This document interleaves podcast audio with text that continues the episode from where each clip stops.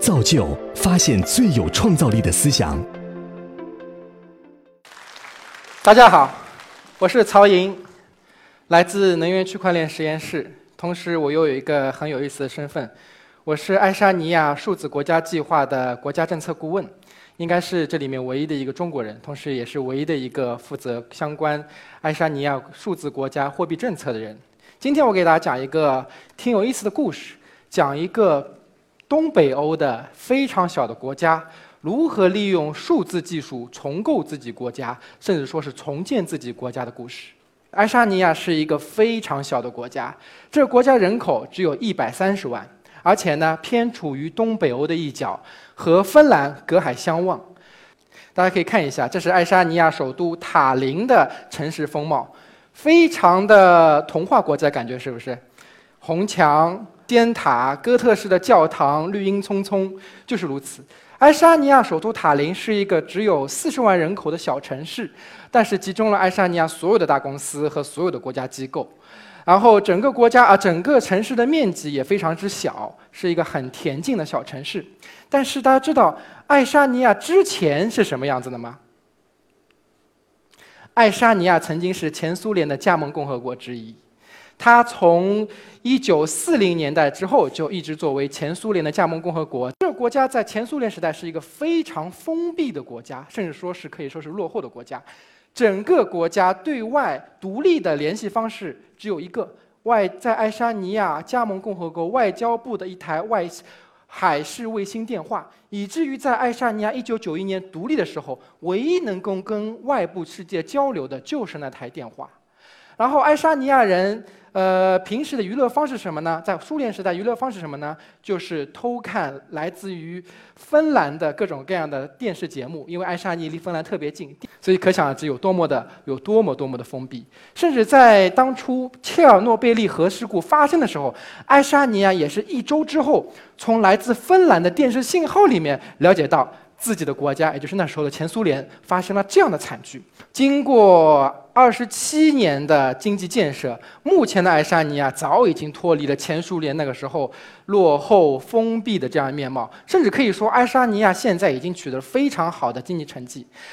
从二零零四年加入欧盟以来，爱沙尼亚一直是欧盟区域内经济增长率排名前三的国家。爱沙尼亚连续好几年获得百分之八左右的这样经济增长率，可以说爱沙尼亚的经济建设是在欧盟体系内最好的国家之一。大家可以看一下，这是爱沙尼亚获得的一系列成就，也包括像呃巴克莱所评比的世界数字发展第一名的国家。同时还有一个很有意思的数据，爱沙尼亚是全世界国民人均创业企业数量最高的国家，它里面包括非常著名的 Skype。Skype 就是一个爱沙尼亚公司，但是后来被 Microsoft 并购掉了。还有，如果说程序员，大家应该认识到有一个叫 Mosaic 的 Mosaic 浏览器，也是来自爱沙尼亚。同时，还有很多在一些细分领域非常有特色的数字企业，都是来自于爱沙尼亚。那爱沙尼亚为什么能够短短二十七年内？从一个非常落后，就连电信基础设施都没有的国家，变成现在我们称为是数字世界的桥头堡。我们要是感感谢爱沙尼亚政治家的，尤其是他独立之后那一批的政治家的非常远见卓著的战略眼光。第一任的总理马特拉尔先生，他就决定做一件事情，一件非常了不起的事情。因为刚独立的时候，爱沙尼亚整个行政基础设施几乎是零，所以说马特拉尔先生他要提出建立一个基于数字的新社会，基于数字技术的新政府。他提出了 e-governance，就所谓数字治理的这样一个理念。但是刚刚开始去做数字治理项目的时候，发现很多挑战。爱沙尼亚就连最基础的互联网基础设施都没有，在那个时候，同时。最重要的什么？没有人才。在爱沙尼亚刚独立的时候，他没有互联网人才，没有 ICT 人才。所以说，这时候另外一位非常具有眼光的政治家，他就提出了一个项目。谁呢？就是我们这边看到的雷纳特·马里啊，雷纳特·马里先生，他就提出要去从教育开始，从娃娃开始抓起 ICT，抓起互联网技术教育。所以提出一个非常有意思的项目，就是这个项目。虎跃计划，当初提出虎跃计划的初衷非常简单，其实就是为了爱沙尼亚的学校提供百分之一百的互联网接入，以及为爱沙尼亚所有老师，从幼儿园老师到大学老师提供最基本的互联网和 ICT 的教育。但是你要知道，这可是在一九九七年时候提出的项目。一九九七年，大家想象你的中国的互联网情况什么样子？然后仅仅两两年之内。到一九九九年，爱沙尼亚所有学校已经全部连上互联网，然后百一一万七千名老师当中，百分之七十接受了初级和中级的 ICT 和互联网的基础教育，另外百分之三十获得了高级的互联网的相关和 ICT 的相关这样的一个一个资质，所以说是成就非常伟伟大。然后就是因为从娃娃开始抓起 ICT 和互联网教育，才导致。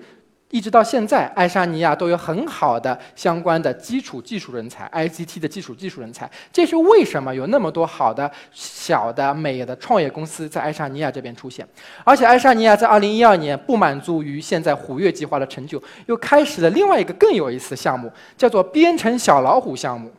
爱沙尼亚的编程小老虎项目旨在在所有五岁以上的儿童中间去进行基础编程知识的扫盲，就是在我们中国小朋友还没开始学习英语的时候，爱沙尼亚的小朋友就已经开始学习编程了。大家可想而知，这样的一批小孩在未来他会取得什么样的成就？大家会发现，爱沙尼亚早已经把互联网和 ICT 啊超越了技术的范畴，它已经进入了一个非常宏大的国家历史叙事了。爱沙尼亚在一九九九年的时候提出另外一个非常了不起的项目，叫做 Estonia。啊，Estonia 其实就是数字爱沙尼亚计划，旨在把整个爱沙尼亚的国家的基础设施和公共服务连根拔起，从我们能够看得到的物理世界提升到一个数字空间里面去。这个项目有非常强的爱沙尼亚特色，为什么呢？因为爱沙尼亚人口非常少，所以他希望能够通过这个项目给所有人提供最基础的公共服务。大家看一下，这是数字爱沙尼亚的时间线，项目的时间线。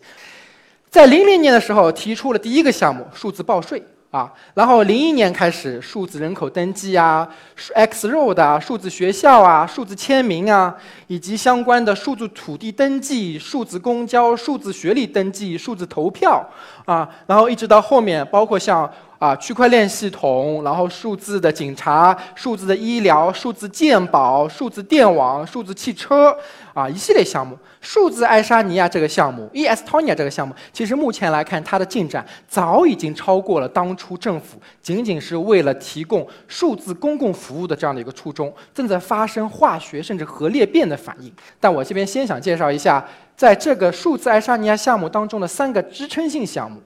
第一个就 X Road。Xroad 这个项目是一个去中心化的公共数据库系统，它和其他所有的政务系统最大的区别在于什么？它当中没有一个集中式的中心化的数据平台，所有的数据全部分布在公各个公共部门和私营部门之间，然后通过高速互联网通路和网关系统，确保数据在国家内的这样充分共享。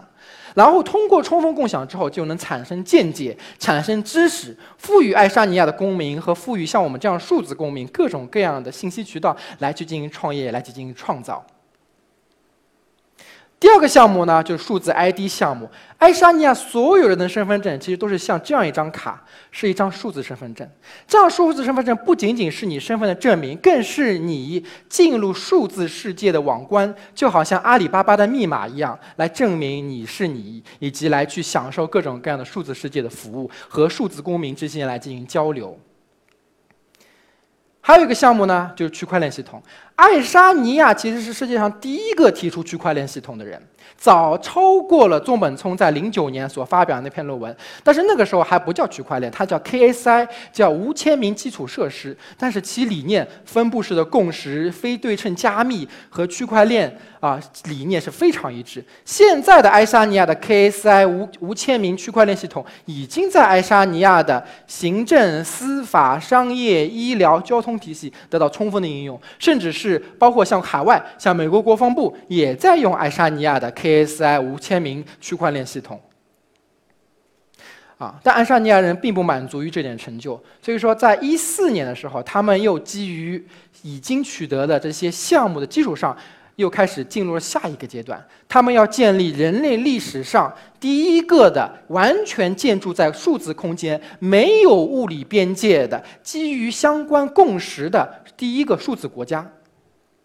这个数字国家起源呢，其实还来还是来自于这样子的一个数字公民项目。数字公民项目在一四年开始启动的时候，其实仅仅针对于是爱想在爱沙尼亚创业的外国创业者。但是爱沙尼亚就意识到，这里面其实一个非常好的平台，可以聚集我们称为 global citizen，还有 digital nomad，就所谓世界公民和数字游侠，来在这样一片虚拟国土上共同创造一个新的数字世界这样一机会。所以说，爱沙尼亚就把相关的申请从企业家开放到所有认可数字国家理念，以及在过去为数字国家这样的一个事业做出过贡献的人。我自己很有幸是中国大陆申请成功的第九位数字公民，有一些很著名的人已经加入这些项目，比如说德国总统默克尔，比如说呃日本首相安倍晋三，比如说。呃，那个爱沙尼亚总统、拉脱维亚总统，还有一些非常著名的企业人士啊，还有一些创投人士，像 Tim Draper，就是那个德丰杰的 DFJ 的那个创始人，都是数字公民项目。目前整个数字公民项目已经有了两万三千个来自全世界一百三十八个国家的数字公民。这些数字公民在一起，除了能够享受爱沙尼亚的这些数字签名啊、数字报税啊、数字开设公司啊、数字银行的服务，更重要的是，爱沙尼亚这个项目把我们这样的人聚在一起，大家能够通过这样的一个平台来进行互动、来进行合作、来去做一些非常有意思的、非常有创造性的事情。这对于对，因为自己不同的国家的政策而束缚被而被束缚住手脚而受到局限的很有创造力又非常不安分的人来说，这时候是一片新的乐土和天堂。大家，这就是我的一张数字 ID 卡。然后，爱沙尼亚后来又启动了更有意思项目。有了数字公民，就聚集起一批人。但是，国土在什么地方？是不可能在爱沙尼亚当中画一片小的物理国土，是不可能的事情。对于数字世界来说，真正的国土就是服务器，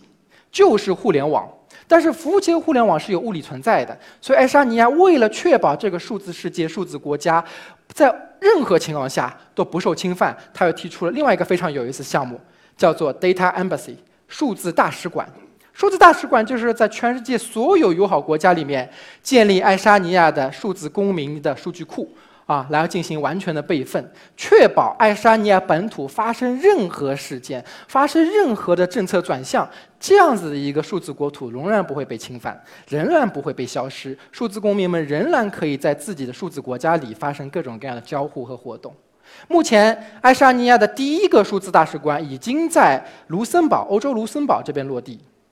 然后，爱沙尼亚还在推进另外一个为了数字国家的项目，就是泛欧洲数据共享。从一七年的六月一号开始，爱沙尼亚总统正好担任欧盟的轮值总统。而他的担任人之统中最重要的一个任务，就是推进在欧洲地区内的跨国的无边界的数据分享。他为什么这样去做？就是希望这个数据国家、数字国家能够从爱沙尼亚的这样一片小的公共服务区域里面，能够拓展到整个欧洲，尤其是波罗的海国家。所以说，这是一件非常了不起的一个行为。它正在使我们人类以土地。以民族来进行划分的国家，变成以什么呢？以共识、以相关的兴趣来去构建的这样一个新的组织、新的一个群体，而且非常好的利用了先进的技术，人工智能、区块链、物联网、大数据。所以说，爱沙尼亚这样的一个数字国家计划，它是我们人类历史上一个非常了不起的实验。至于其成败，我们目前无法下定论。但是，我想在座的我们所有朋友都应该值得关注这样一个事件的发展，因为我们会发现，这个世界其实正在发生彻底的天翻地覆的变化。这个变化就来自于生产力的快速发展。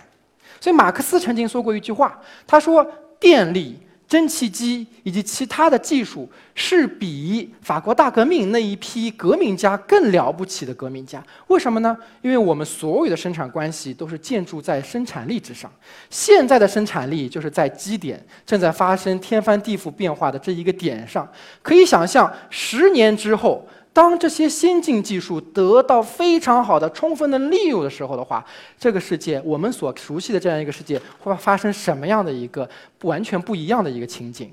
大家可以去在这个数字世界里面一起冲浪和遨游。谢谢大家。